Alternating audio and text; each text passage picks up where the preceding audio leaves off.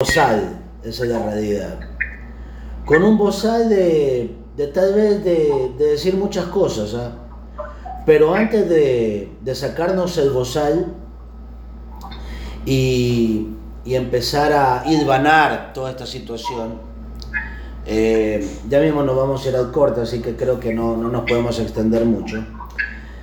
Me parece que mm, hay que dar las gracias a estos muchachos, hay que sentirse orgullosos por, por lo que hicieron. Eh, el ecuatoriano necesitaba unirse, necesitaba un, un pretexto para, para olvidarse a veces de tantas malas cosas que, que día a día nos presenta nuestra sociedad, nos presenta nuestra, nuestro diario vivir en las ciudades grandes, en las ciudades pequeñas, donde sea. Lastimosamente encendíamos el televisor y nos encontrábamos solo con malas noticias. Y, y en estas últimas dos semanas nos hemos levantado felices, emocionados, motivados, inspirados en un grupo de jóvenes que, que aterrizaron en Qatar con muchos cuestionamientos de mucha gente. Eh, sin embargo, demostraron que podían dar algo más de lo que esperábamos. Se jugaron partidos amistosos que, que lastimosamente no fueron los mejores y nos hicieron dudar. Nuestra carta de gol era un jugador totalmente cuestionado. Ya algunos hasta lo querían retirar ya del fútbol.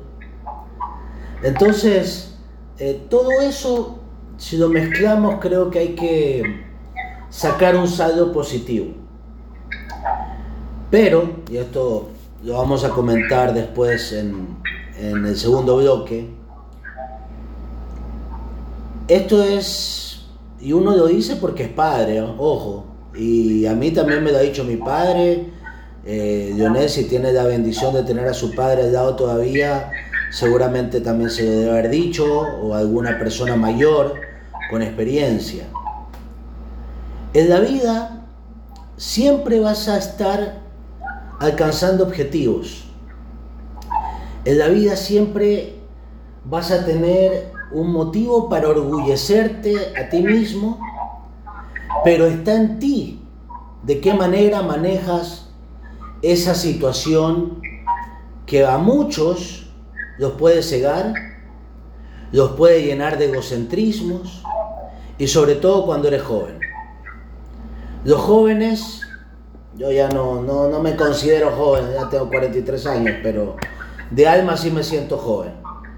Pero los jóvenes eh, creemos que cuando alcanzamos algo, creemos que ya tocamos el mundo con nuestras manos.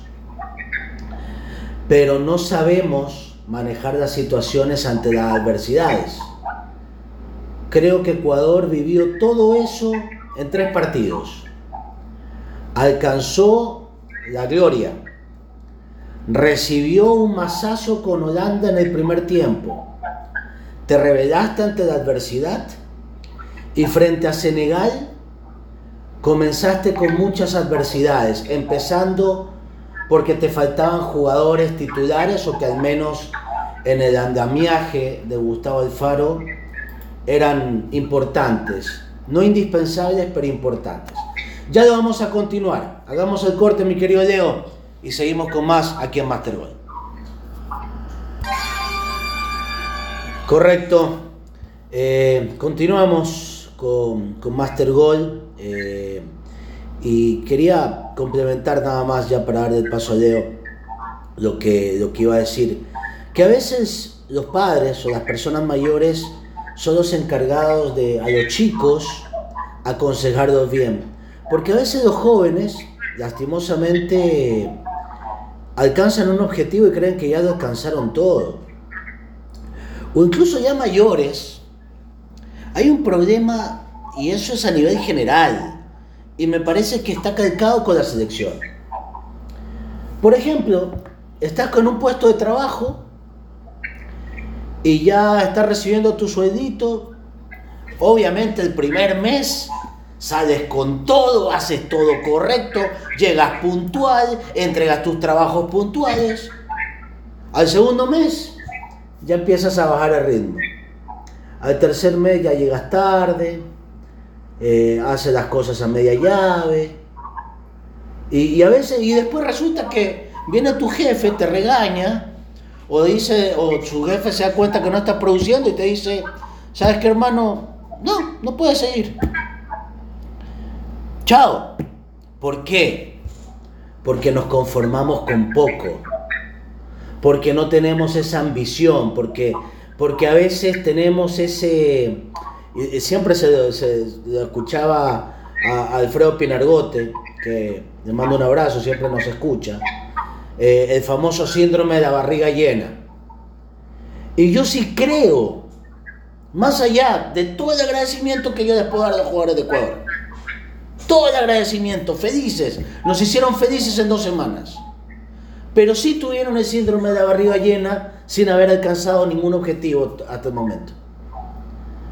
Nuestro objetivo era clasificar a los octavos de final. Ese era nuestro techo. Lo hicieron los muchachos en el 2006.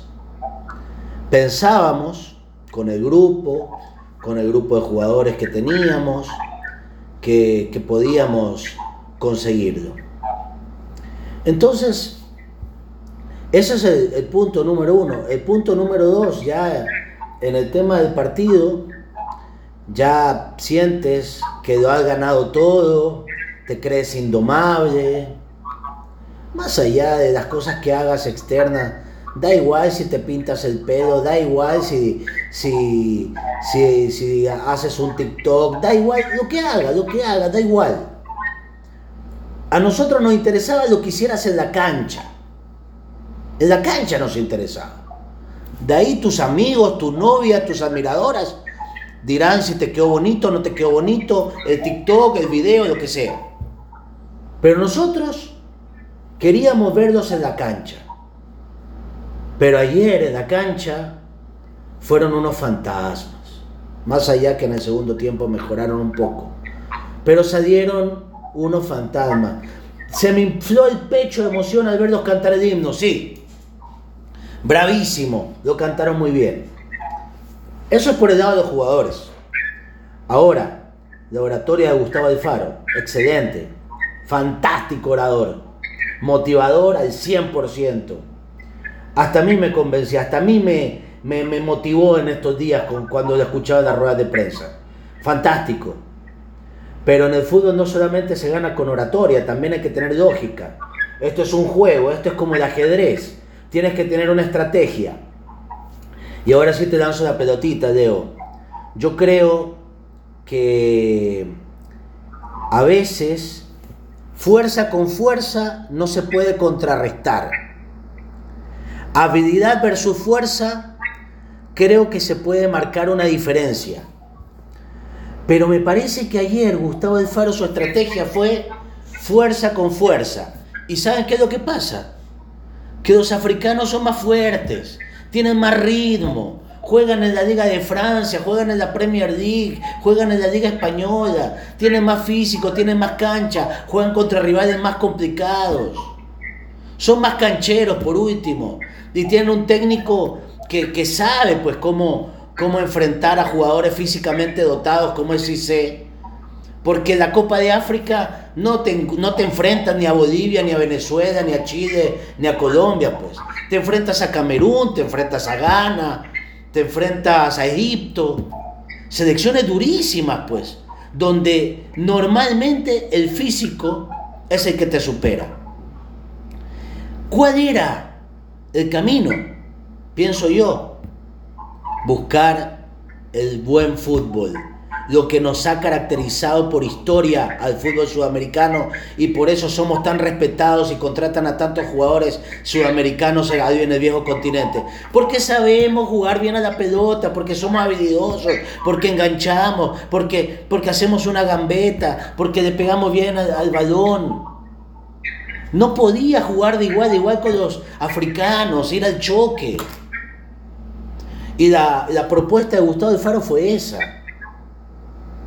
salir con, con tres volantes más dedicados a la marca que a la generación de fútbol, cuando Ecuador realmente carece, y me he cansado de decirlo, Ecuador carece de generación de fútbol y por eso a veces uno decía Sornosa, Díaz, Alvarado. Por ahí el chico Sarmiento en algo. Pero tenía, por ejemplo, Ángel Mena. Yo no entiendo qué pasó con Ángel Mena. Si ese chiquitito encarando a los morenos de, Senegal podía eh, romper esos cercos, buscar un penal con una gambeta. Pero no entiendo, realmente en esta parte de la estrategia del Faro no entiendo qué quiso apostar. No le explicó seguramente en la rueda de prensa porque él habló de la motivación, que se siente orgulloso, todo lo que hemos dicho al principio. Todo, todo, todo, fantástico. Todo lo que hemos dicho al principio, yo sí, aplaudo esta selección. Pero de estrategia, cómo enfrentaste el partido más importante, te equivocaste. Te equivocaste rotundamente. Y los jugadores salieron muy confiados, porque pensaban de que ya habían alcanzado todo y no habían alcanzado nada. Entonces, bueno, creo que por ese lado eh, yo me quedé con ese sinsabor de Onel. Eh, ya, ya también ya vamos a estar con Eric Saltos, quien, quien ya se está conectando. Así que, bueno, eso es lo que, lo que creo, mi querido Dionel.